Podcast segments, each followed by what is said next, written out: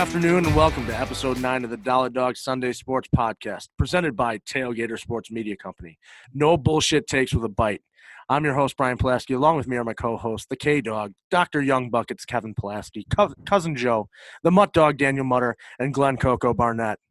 Boys, the White Sox just clinched their first playoff berth since 2008. The Cubs are in first place, and the Bears are not. Life is pretty fucking good. Yeah, uh, Chicago teams are looking very dominant so far. I mean, we'll get to the Bears in a minute, but uh, I'll talk about them. But um, yeah, the White Sox clinching since first time since 2008 is a huge thing. Never thought I'd see it. Um, the team looks very talented. Um, they had back to back to back home runs uh, yesterday as well. I think that's the second time they did that this year. No, um, I know they did that earlier this year against the Cardinals, I believe. Um, so yeah, Sox are looking good, Cubs are looking good, and let's hope the uh, Bears keep winning. Chicago's looking really good right now. It's been a long time since the Sox have been good in my lifetime. You know, you guys thought you wouldn't see it. I I genuinely haven't seen it, so uh, I'm excited to actually watch a good Sox team this year, and you know, hopefully they they can uh, make a good run. Yeah, you got a Cubs team that uh, has obviously been relevant for the last, uh, I would say, five to ten years, uh, with a, a, a more recent rebuild, and you got the White Sox who are trying to kind of follow that mold of, of building young talent. And now you're finally seeing that come to the forefront. And the fact that both these teams look like they're playoff bound makes things a lot more exciting on both sides of town. Uh, but we're, we're first going to talk about this this White Sox team that uh, finally has clinched the playoffs after a uh, drought uh, of quite a few years. Uh, I was 12 years old the last time this happened, and we got to watch the blackout game. Uh, the Minnesota Twins took on the White Sox, and there was a bunch of crazy highlights from this game that uh, maybe we didn't even see coming ourselves. But Ken Griffey Jr. ends up being an impact player in this game, throwing out Michael Cuddyer at the plate. Uh, Jim Thome hits a ball that still probably hasn't landed uh, almost you know 470 feet to straightaway center field. And John Danks, who, who comes into the game 11 and nine, wins his 12th game and, and probably you know throws the best game he's ever thrown in a White Sox uniform. And now we have a talented young team in on the South Side going after a World Series championship in a shortened season. Yeah. Um, well, you mentioned John Danks. I thought that was, to be honest, I thought that was John Danks' only good year. I'm not a big John Danks guy, but um, I think compared to that team with this team, the talent on this team is just so much better. Um, I think in 2008 we had the better coach, but I think in 2012 we have the better team in general. Uh, hitting wise, I think our pitching staff is very underrated. Um, you know, Dylan Cease does have some walk issues, but the guy still keeps an ERA under four. I mean, he doesn't give up that many runs. Just has to uh, learn how to control more. Um, but then you got Keuchel and Giolito who are just dominant in some starts. I mean, it's crazy. So you got those three with Dunning, who's a surprise in the playoffs. I think we're going to be a tough team to beat with those four. I'm a little nervous though if we play the Indians because I know the Indians – match up pretty well with us because they got some lights out pitching as well. So I hope we don't play the Indians in the playoffs. You know what, Joe? You were just talking about um, Dane Dunning as a guy that's obviously made an impact as a rookie starter on this team. But I want to talk a little bit about the unsung heroes of this 2020 White Sox team. Some guys that maybe either haven't had the greatest careers that have kind of turned it on in this shortened season, uh, as well as some of these guys who have kind of come on the forefront and really uh, pushed themselves. So some of these unsung heroes uh, I, kind of wanted to highlight uh, during the 2020 season. You got a guy like Ross Detweiler, who obviously was a first round draft pick by the Nationals and had a lot of hype behind him, and I, and really didn't have that that great career that everybody expected him to have. And now, as a, a, you know seasoned veteran, this guy gets traded over to the South Side. Has a very mediocre year last year, and comes out this year and, and doesn't give up a run in a, a, a multiple appearances. He's got a 1.47 ERA before coming in today, and I know he got uh, in a little bit of trouble with the Cincinnati Reds team, who I think will also make the playoffs. Uh, but you know, a 1.47 ERA in 15 appearances as a relief pitcher has made a big difference in this White Sox uh, bullpen. You got James McCann, a guy who's batting 317 as a backup catcher, six home runs and 14 RBIs. It, it gives you a lot of depth at the position and, and definitely the best tandem in, in the game. Uh, then you got Nick Madrigal and Danny Mendick. Uh, Madrigal, a, a, young rookie who uh, was obviously looked at as a guy who was going to make an impact early, but now you're really seeing him uh, come into his own and, and, really hit the ball both ways. With a 243 batting average, three home runs, and six RBIs, the guy uh, you know, doesn't get the name Nicky Two Strikes for nothing. I mean, he's a guy that's constantly battling and making it hard on the starting pitchers against him. Um, the opposing uh, pitchers that, that face him must obviously think that he's a, a, guy that's a pain in the ass to get out. Um, he just continues to, to make an impact on the uh, you know the front half of this lineup. So just I wanted to highlight a few of the guys, the unsung heroes, the guys that don't get their dues every day. Those are the guys that kind of make this team what it is. It's a little more uh, character driven, a little more uh, gritty than it has been in the past, and I really like the, the, the guys who are kind of stepping up and making a difference this year. Joey, your thoughts. Dan, your thoughts. I gotta I gotta know what you guys are thinking about this. Yeah, uh, I I love uh, Nick Madrigal. I think he should be the number two hitter in my opinion. I, the guy's got contact. He hardly strikes out. That's exactly the kind of guy you want batting in the two spot. A guy who can put up good at bats and make contact with the ball. And you also mentioned James McCann, who I've been saying since the beginning is a great player, a most underrated catcher in the league. I think he should catch every game personally, and I'd like to see Grandal at DH. Uh, McCann behind the plate is just in another league than everyone else. And then you haven't mentioned this guy, Matt Foster. This guy, he came out of nowhere. He's five and zero. Oh, this guy. I mean, you'd think he's the starter on the team. Five and zero. Oh, he's got a low ERA. I mean, he's he's lights out. I saw him yesterday pitch two innings against the Reds, and they could not touch him. I mean, the guy has been fantastic. I'd like to see him at maybe a future setup man role, possibly a closer if we can't uh, hang on to Colome. Um, but yeah, I like I like that these guys are all stepping up, and as a team, we just look a lot better this year. And you see a guy like Garrett Crochet who gets uh, drafted in the 2020 draft and comes out and does what he does the other night in his debut. 100 sitting basically 101 miles an hour with a filthy slider. I mean, this is a guy that's got closer written all over him. Another guy to add to the depth of guys that we have in the bullpen that have stepped up this year to make the season what it is. Um, this team is just really exciting, and I and you know we keep talking about it every episode, and it feels like we're repeating ourselves, but the young talent keeps rising. It keeps getting better, and in every game you see progression from each one of these guys. Even a guy like Robert, who has struggled now for the last two weeks and has been thrown around in the rookie of the year conversation multiple times. He's having himself a lot of trouble uh, seeing uh, sliders from right-handed pitching lately, and it seems like they may have gotten his number when it comes to that. But he's another guy that consistently impacts you one way or another, whether it's his defense, base running ability, or hitting. He seems to always be an impact player on the field. Yeah, even when he's struggling, he's still a good player. I mean, his average went to the low 230s, but I mean, this, this is the guy you have to keep in. He's a great fielder. He's got great speed on the base pads. He will figure it out. I mean, this, he's only been doing bad for a month if you think about it. Just the month of September. It is a shortened season. If this was a 162 game season, I mean, he would have his slumps for sure, but he would come right back. I think he's the kind of player that will adjust back, and I think he could get hot at the right time in the playoffs, which is where we need him to be hot.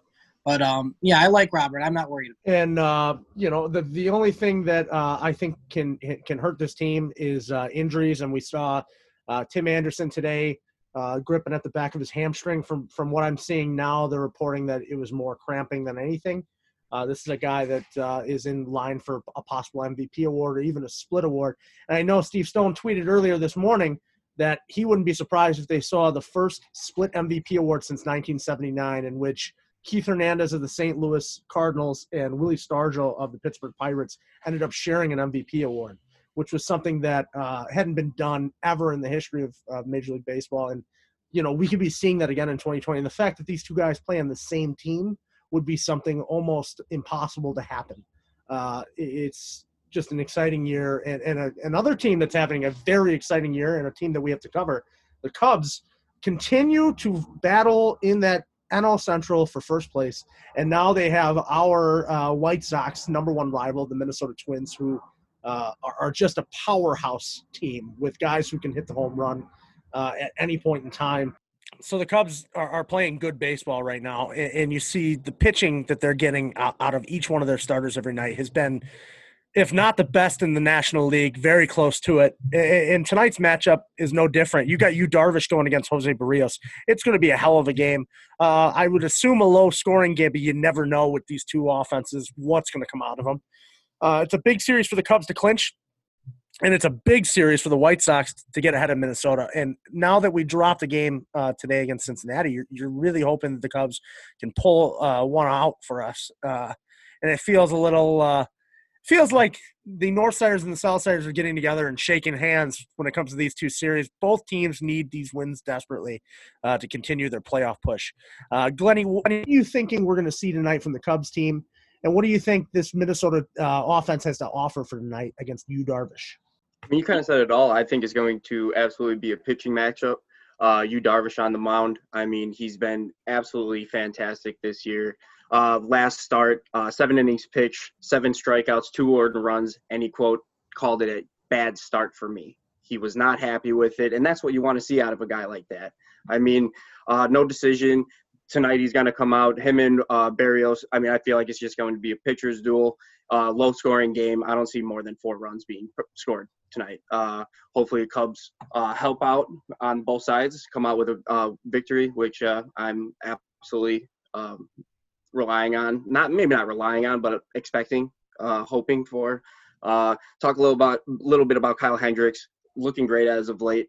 Um, Friday, uh, eight innings, 10 Ks, gave up three hits and a walk. Jeffress came, closed it up. I mean, this pitching staff is going to be great going into the playoffs. Uh, final eight games of the year. We got magic number number four. I mean, we're looking ahead with that pitching staff. I do not see us uh, falling short. I see us making a nice little push run, uh, playoff push, whether that be against the Phillies first round, uh, possibly Cincinnati first round. Uh, I'm just hoping Cubs, you know, stay in that number two spot in the NL and uh, don't have to sit there and deal with uh, very hot uh, Dodgers team early in the playoffs. Absolutely, and and the thing that I think is kind of getting swept under the rug is how big of a series this is going to be between the Cubs and Sox at the end of the season here. Um, it's been a long, long time since I could remember the Cubs and Sox playing a very meaningful series for both teams being first place in their respective divisions. We haven't seen a, a series in which these two teams competitively went one on one to see if that was going to be something that mattered at the end of the day. Uh, it, it, you know, they have the Crosstown Cup, and that's always a thing that's celebrated on both sides of town. And obviously, it's a great series no matter what because you get to talk shit with your buddies, and and you know, it's it's more of a religion than it is uh, a fandom. Getting to watch both these teams uh, go against each other every year. And it, it, seems like this year will be a little different because both these teams are in such a good spot to do something in, in the playoffs in Major League Baseball, which is why I, I hope we get to see uh, a World Series at the end of the year here uh, with both these teams competing in it. Um, well, we got to move on. We got the Bears week two Bears hold on to win 17 to 13 against their New York Giants rival. Saquon Barkley goes out with an ACL tear. One of the biggest storylines of the week, and I'm sure it's something we're going to hear about. Uh, the New York Giants have to move on without Saquon Barkley, and I don't know if the offense is going to hold up after that. Uh, Mitchell Trubisky goes 190 yards, two touchdowns, two interceptions, and a 64.3 completion percentage, something that uh, I know Bears fans have uh, ragged on is his ability to get the ball in his receiver's hands, which today he was much better in doing. Is this the same Mitch, or is this a better MVP Mitch we're looking for? Joey. This, this is the same old fucking Mitch Trubisky. I don't see any improvement on him whatsoever. I thought he had a better game last week.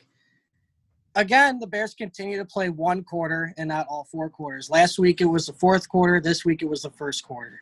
Now you guys got to play a, a full game hard. You can't just coast. And I think 190 yards and two interceptions is fucking dreadful for a number two overall pick. Um, you know, and Montgomery had a great game though. If you want to look at the bright side, Montgomery 82 yards rushing, 45 yards receiving with a touchdown. Um, Darnell Mooney, which I called on Twitter, had his first NFL touchdown of his career, and I think we're going to see a lot more from him. I like I like him as a receiver. I like Allen Robinson. Allen Robinson actually struggled today. Um, I thought Mitch's second interception was Allen Robinson's fault. Um, but I mean, the first interception Mitch threw, you can't throw it into double coverage like that. It's just, and this is the stuff we talk uh, constantly about Mitch is his decision making, his inability to read defenses. I mean, he's got to work on that. His scrambling ability is still good. We saw it today. He scrambled. He keeps plays alive, which is good. Uh, I like the Mooney touchdown was probably the best play I've seen Mitch do all year so far, even though it's only been two games. But that was he kept the play alive, found Mooney in the end zone. That's what we need to see more of. and we need to see less of the bad decision making, throwing into double coverage and telegraphing his passes. Mm-hmm. The defense stepped up amazingly today. I thought the defense had a lot better game today than they did last week. Khalil Mack did a lot better today. Akiem Hicks was in every play.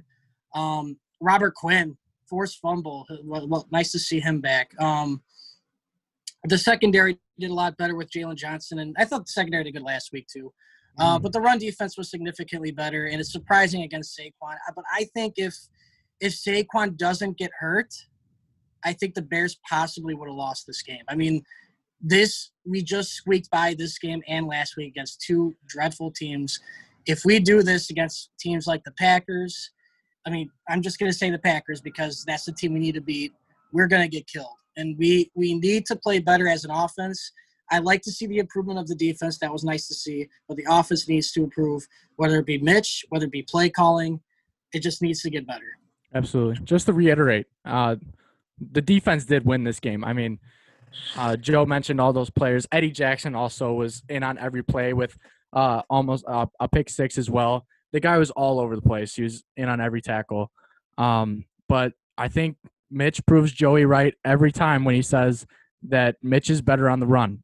I mean, you saw that broken down play, the check down route to Montgomery when he made a play and got that touchdown. He was scrambling.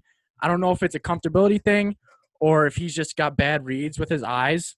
But when he's scrambling and looking for an option, like when he, I don't know, when he just has that sense of urgency, I think he just makes he just makes a better decision. He's more athletic. He's not thinking about it.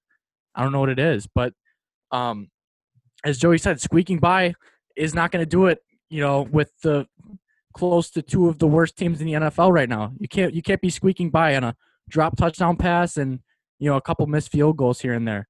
So the you question know, like, I want to ask everybody then, if we are all in agreement that Mitch is constantly better on the run, constantly a better hurry up quarterback, where is the disconnect between Matt Nagy and the Chicago Bears offense in which we don't run more of a hurry up offense. I saw a little bit of it last week and a little bit of it this week. But the fact that we don't implement that kind of an offensive strategy early on in the game and get ahead of people, I don't understand where that disconnect happens. Can you guys maybe explain that to me a little bit? Well, I don't know if it's a, I don't know if it's a personnel thing, but like I think you know we do have athletic tight ends, but typically with that kind of offense, with you know two tight ends, three tight ends, and a running back, you know you're kind of gonna chew the clock down, you know work those plays. You're not really concerned about getting in the end zone right away. With that, you're trying to play a little like smash mouth football and then try to get something open downfield.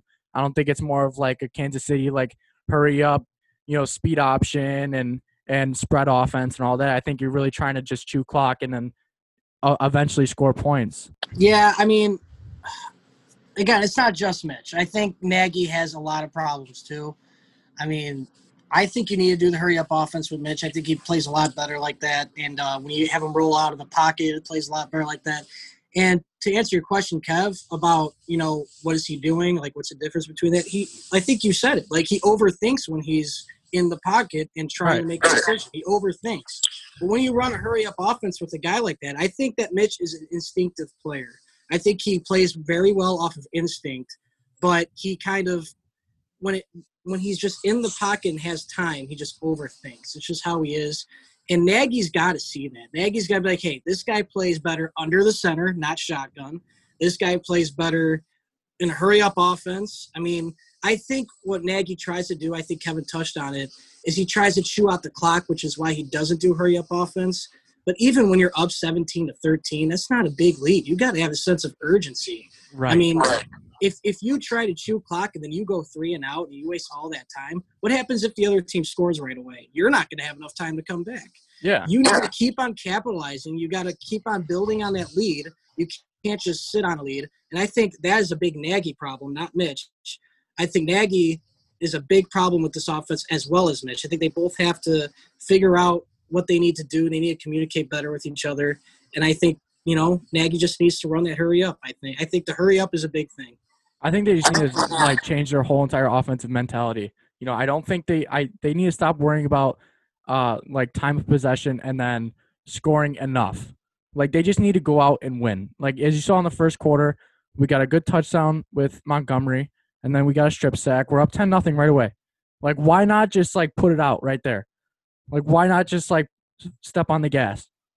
and and then just like blow it out of the game because eh, like you're gonna take the team's morale away, and you, so many things are just gonna go your way once you got that bigger lead because teams are gonna quit. And I just don't know why we just keep squeaking by. Like, oh yeah, you know, 14 points is good enough. 17 points is good enough. Like it's just it's never over because we just don't let it. It it, it bothers the hell out of me. I just think they're just relying on that defense way too much.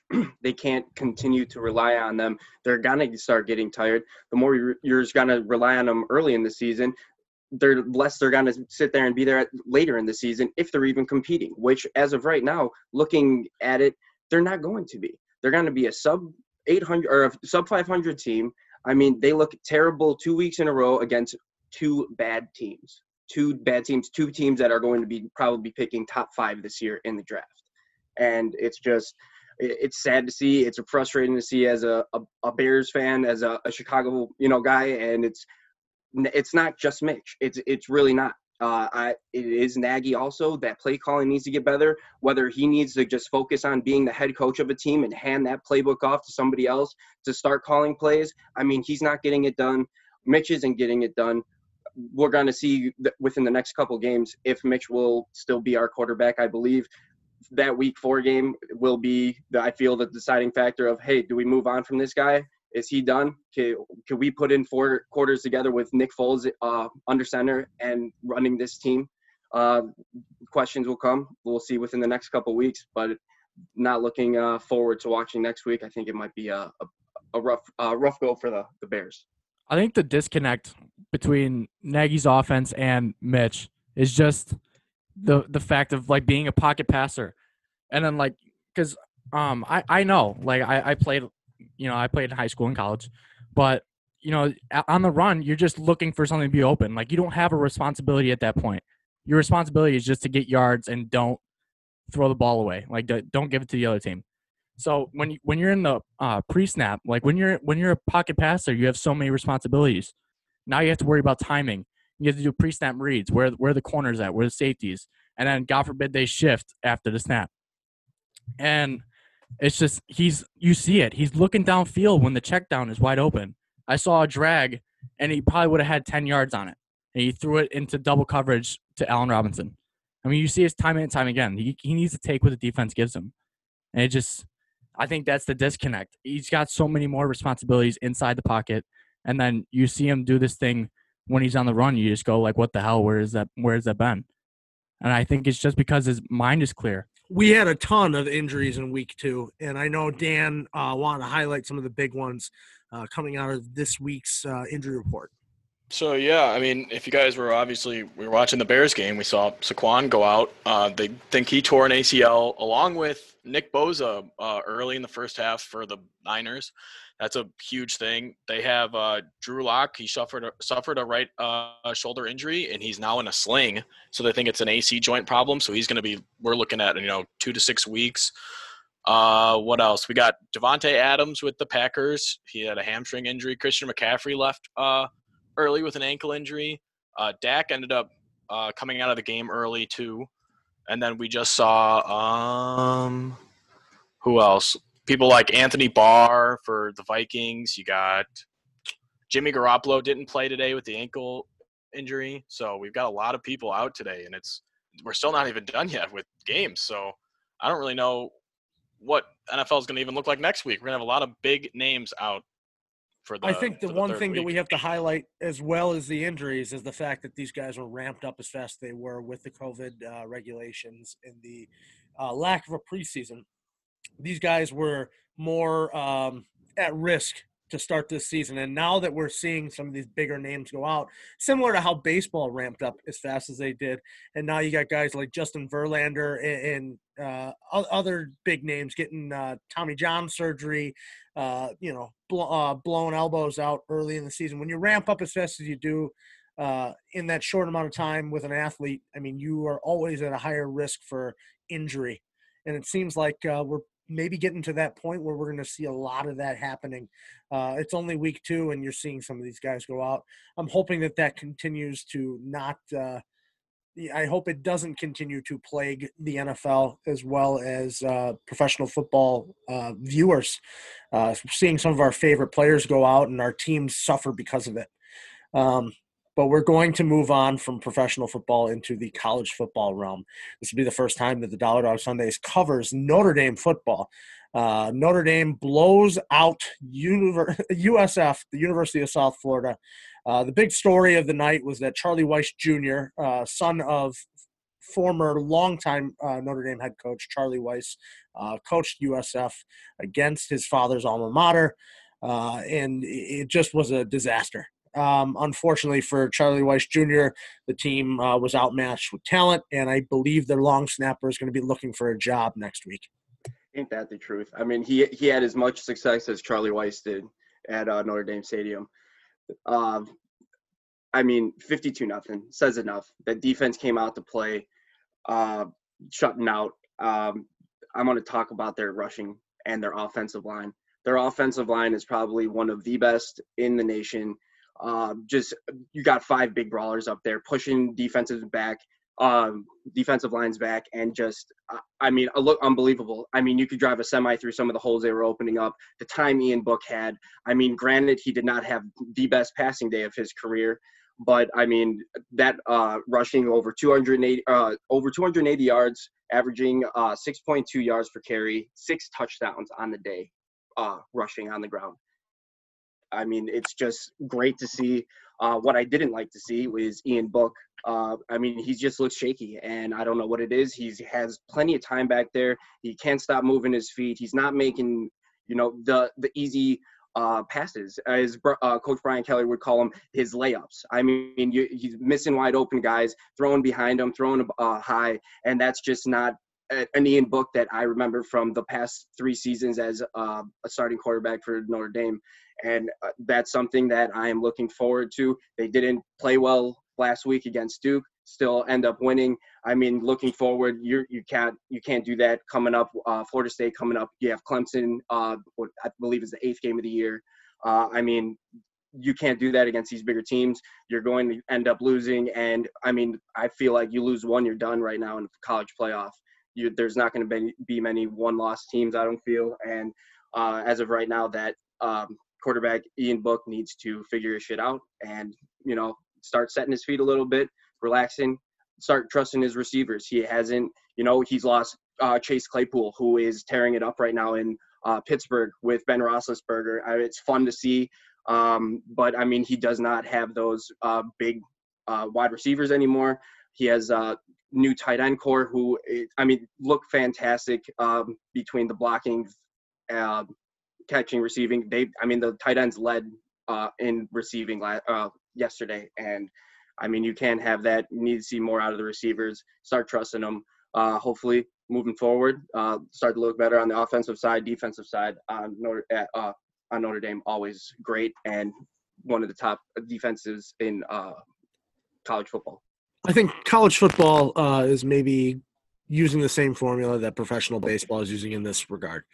Uh, the fact that there's uh, the same amount of games, but with a uh, an odd amount of teams. Obviously, there's a lot of teams that aren't going to participate this year in college football, and it seems like uh, each game counts a little bit more because there isn't that opportunity to uh, have a bowl game at the end of the year because of the lack of the amount of teams that, that are you know available to play. So it's not that these teams can't create matchups at the end of the year, but when you drop a game to Duke if you drop a game to Duke, I should say, in the first uh, first game of the year, you, you have a lot uh, tougher time trying to convince somebody that you belong in a tournament style uh, game at the end of the year for the FBS. I mean, that's that's something that I think is going to be uh, an impactful thing for them, and I hope that uh, I hope that Notre Dame continues to win no matter the uh, the look of the game uh, at any cost, and uh, we get to see Notre Dame make a, uh, a big playoff run here and make a, uh, a championship game, a BCS championship game for the first time in in quite a few years. Um, we are going to move on from college football though and, and, talk about our question of the day. And we asked you guys on Twitter, uh, and a few of you answered. And the uh, winner is uh, going to be Luke Rognus. Uh, he uh, answered uh, with the Minnesota Miracle on this question. If you could travel back in time to one moment in sports history, where would you go and why? And uh, Luke, uh, like the Minnesota Miracle. And I know that each one of you has written down uh, your own response to this question and given a little bit of a reason why that uh, would be your go to and, and why. Um, maybe we'll have you start, Kevin. Uh, where would you go if you can go to any sports moment in history using time travel? Uh, I would like to go see the 2005 Chicago White Sox championship team. Um, I was alive, but you know, not quite old enough to remember. So I remember certain glimpses and you know things like that. But um, the Sox really in my lifetime haven't been haven't been all that. You know, they've been they've been struggling. So they haven't had a lot of good teams. But uh, I would like to go back and kind of compare the two to what they are now. I'd like to compare, you know, the 2005 to the 2020 and kind of see maybe some parallels or some things like that. I think, you know, it, it would be cool to um, to see what was actually going on and what was like to be in that moment, um, and what was like to actually understand, you know, such a, a huge moment in sports history like that.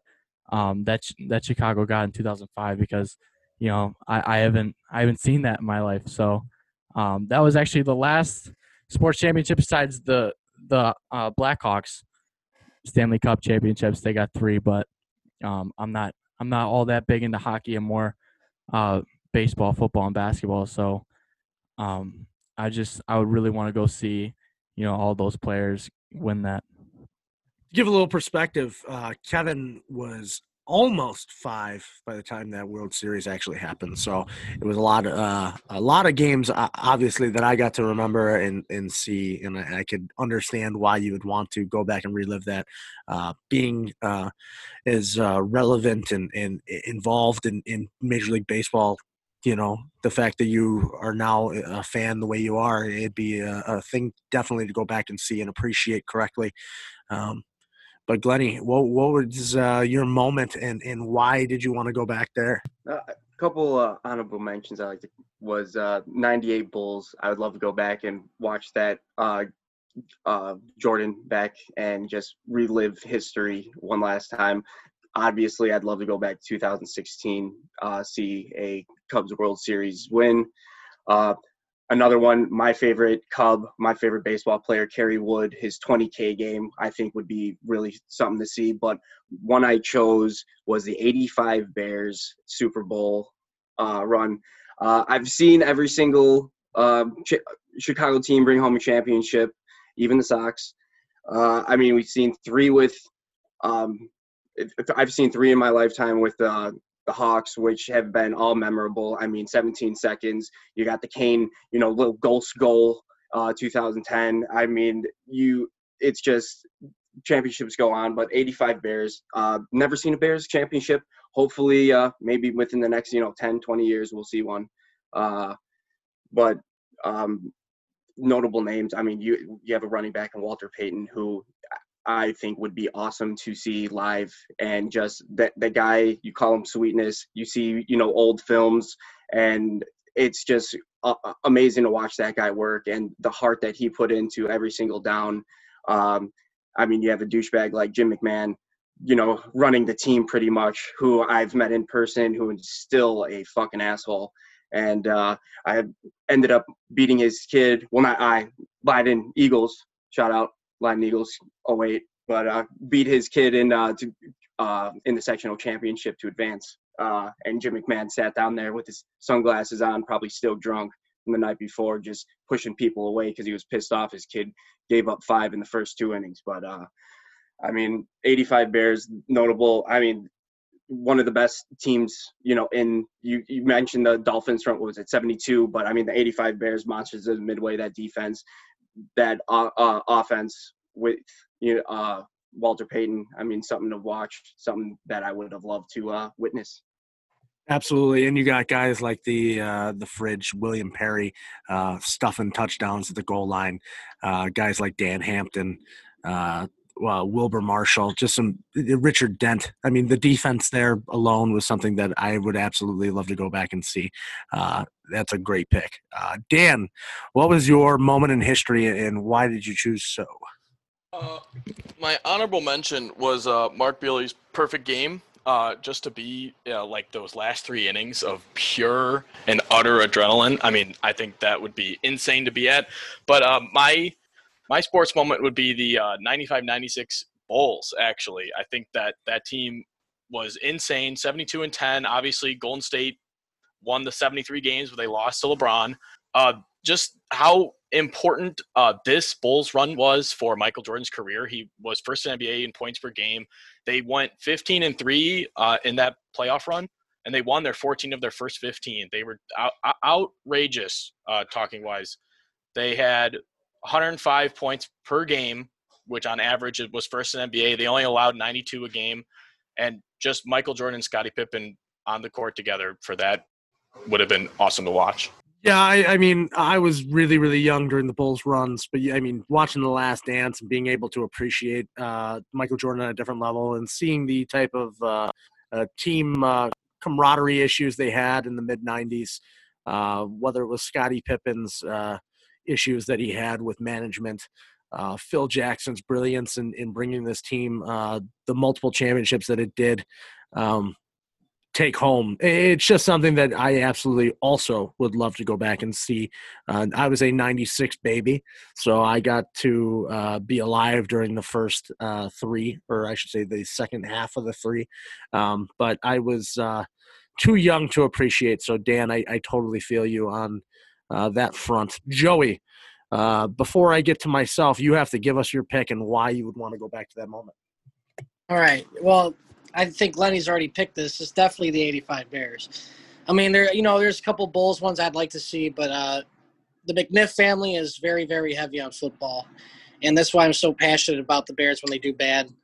Um, but yeah, be the Bears. The the we, I've been alive for the Bulls. Don't really remember it, but I've been alive for it. Saw the White Sox, unbelievable that team. And Kevin was like, if you compare 2005 to now, I'd take 2005 any day, buddy. I mean, that pitching staff was crazy. And then uh, obviously the Blackhawks. Um, there's there hasn't been one I don't think since I've been 21 years old and can really enjoy a nice cold brew and watch these guys win. But the Bears, I've never been alive to see it, and I would love to go to 85 and watch that. The best defense ever, unquestionable. You know, Richard Dent, Mike Singletary, uh, Wilber Marshall. The, the, the, front seven was just so unstoppable. You, it's like a brick wall. You can't run through them. And then uh, Walter Payton, who we'll get to later in the, the last segment, he's and I'll explain why later. I think Walter Payton is the best running back of all time. I'm not being biased; it's just cold hard facts. Um, Jim McMahon, the fact that that team won with Jim McMahon and they're they're so dominant with Jim McMahon blows my mind because I never thought Jim McMahon was that good of a quarterback. Um, I, I've seen all these films. My dad's got a bunch of old VHS tapes. He's got some DVDs that he used to show us when we were kids uh, watching Walter Payton break every single tackle, it was almost impossible to take that guy down. But I saw Jim McMahon's play, and I'm like, like we won with this guy. Jesus, I mean, underrated players: Silky D, Dennis McKinnon, and Willie Gault. Underrated receivers. Those guys were great, man. Um, the offensive line with uh, Hildenberger, uh, Tom Thayer, who's on the radio right now. Shout out to Tom Thayer. Um, you know, just a great team in general. I think Jimbo Covert is a recently Hall of Famer. Um, so we got those guys, that offensive line, that defense, that running back. It's just the whole team. I would love to see them. I haven't seen a Bears Super Bowl, and God, please let me see one soon. I need to see one. If we could win with Jim McMahon, this shows, hey, maybe if we put Mitch Trubisky on that team, I think they would have won. Um, you know, that's interesting enough. They had an interview with Dan Hampton, and they said, um, would you rather have Jay Cutler or Jim McMahon on that Super Bowl team? He said Jay Cutler. I think Jay Cutler with the team we have now would be good. I mean, just saying. But yeah, that 85 Bears team, you can probably put any quarterback there and they'll be dominating with that defense. So that that's definitely the moment I'd go back to see and get drunk off my ass watching them win. Absolutely. I, you know, Joe, I think we've all longed for a uh, another Bears Super Bowl run. Uh, we obviously got to see one in 2006, and we uh, fell short to Peyton Manning and the Indianapolis Colts. But it's something that uh, we haven't seen yet is a Bears Super Bowl victory, and I think you're speaking it into existence. And similar to you speaking a Bears Super Bowl into existence, I want to talk about my moment. I struggled uh, with multiple uh, baseball events because obviously I'm a very baseball centric person. Uh, I definitely wanted to pick something uh, from the baseball realm to choose as my number one moment in the history of sports for me to travel back to. Uh, I was between a few. My two honorable mentions I want to speak about our uh, Jackie Robinson's color barrier breaking moment. Uh, such a monumental uh, moment for professional baseball in general, as as well as the African American community. Uh, I also wanted to talk about my second honorable mention, which was Don Larsen's perfect game in the World Series uh, as part of the Yankees. Uh, but both of those did not trump my number one moment. And because Joey's speaking the Bears Super Bowl into existence, I want to speak the Cubs White Sox World Series into existence. And I would like to travel back to 1906 and watch the hitless wonder White Sox take on the Chicago Cubs and win the World Series. I would love to see a crosstown World Series. And the last time it happened, none of us were even a thought. Our parents weren't even a thought. So, um, I would love to go back to that time uh, the Chicago Cubs uh, posted the highest regular season win total and winning percentage in the major leagues that year. And uh, the Chicago White Sox were known as the hitless wonders. And the reason they were called that was because they had the lowest batting average in the American League, but were carried on the back of Ed Walsh, one of the greatest White Sox pitchers who has ever played the game. Uh, Hall of Famers also in this series included George Davis, Mordecai Three Finger Brown, or Two Finger Brown, whatever you want to call him. Frank Chance, Johnny Evers, Joe Tinker. This game was loaded with stars and Hall of Famers at the time, guys who were uh, larger than life. And I feel like going back to that moment and seeing players who were all time greats then, I really want to know would they hold up in today's baseball game? Uh, my heart of heart says no. Uh, you know, I, I, would really love to see what the skill level was back in 1906. Uh, you know, we're finding out more and more that, you know, the guys that they were calling uh, fireballers in 1906 would be uh, high school pitchers today. Um, it's something that I would really like to go and experience and see for myself. Uh, not to mention, you know, the White Sox end up pulling uh, four games out of this series to a, Cub, Chicago Cubs two game winning uh, uh, streak.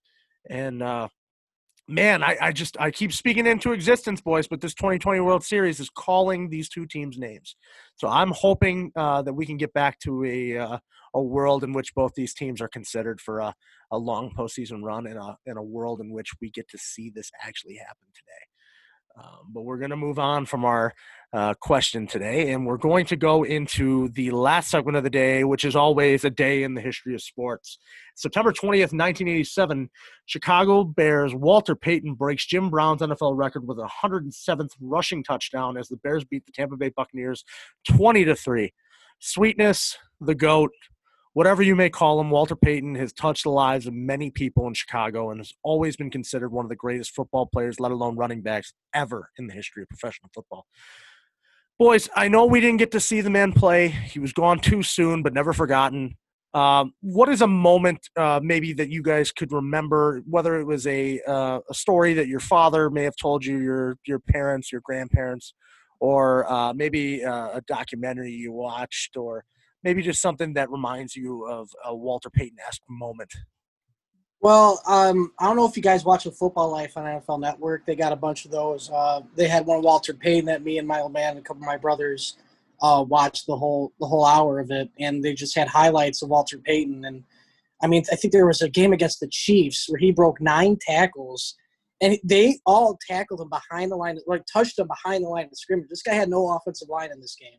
This was before the 85 Bears. They they all made contact with him behind line scrimmage, broke all those tackles and got a first down. I mean, it was it's ridiculous. The guy's legs are like refrigerators. And um, the reason why I said earlier that I think he's the best running back of all time is that most of his career he didn't have the best offensive line, and he played outdoors in the cold cold Chicago Soldier Field Stadium. I mean, most of these guys like I love Barry Sanders, but he played indoors.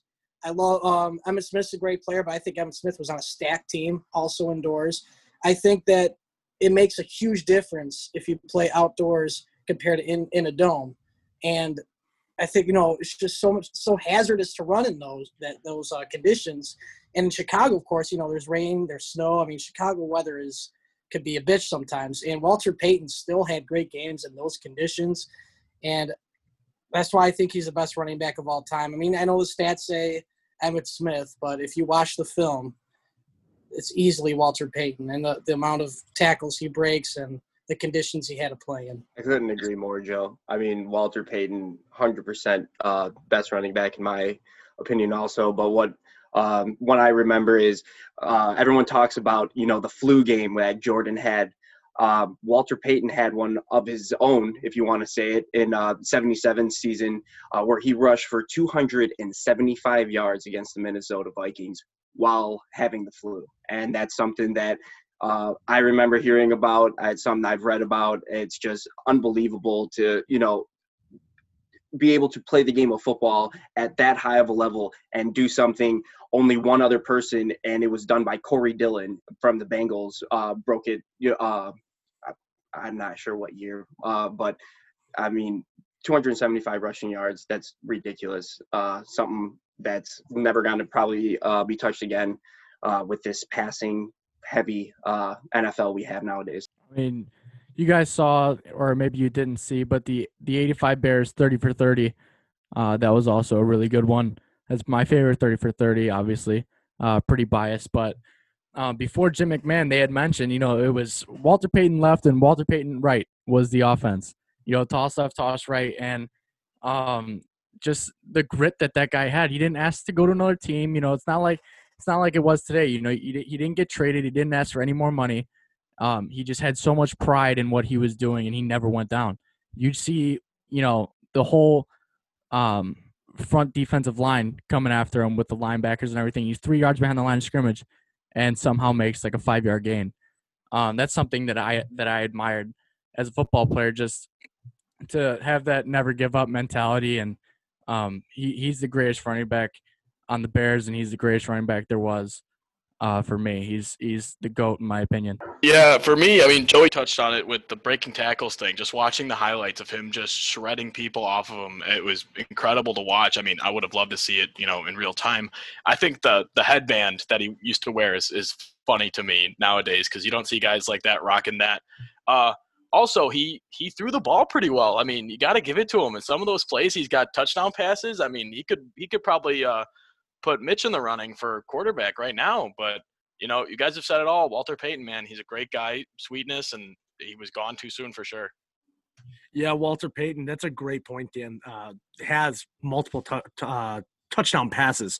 Uh, he was a guy that uh, really could do it all, and it always reminds me of that Friday Night Light scene where Boobie Miles is throwing the ball down the down the side of the, uh, the field, and he can pass. Yeah.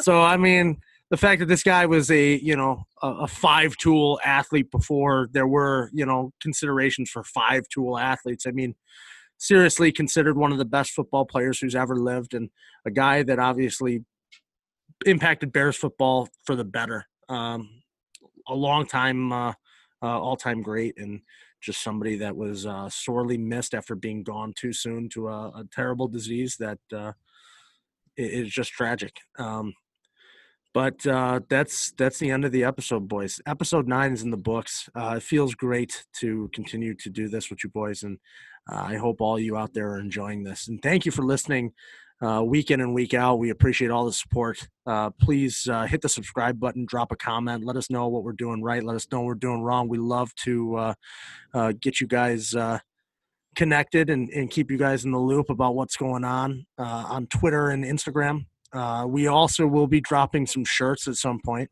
I know people are very excited about that. Uh, the, the designs are made. It's more of uh, just figuring out the uh, details on where these things are going to get printed. So thank you guys for your support. Another day, another Dollar Dog Sunday.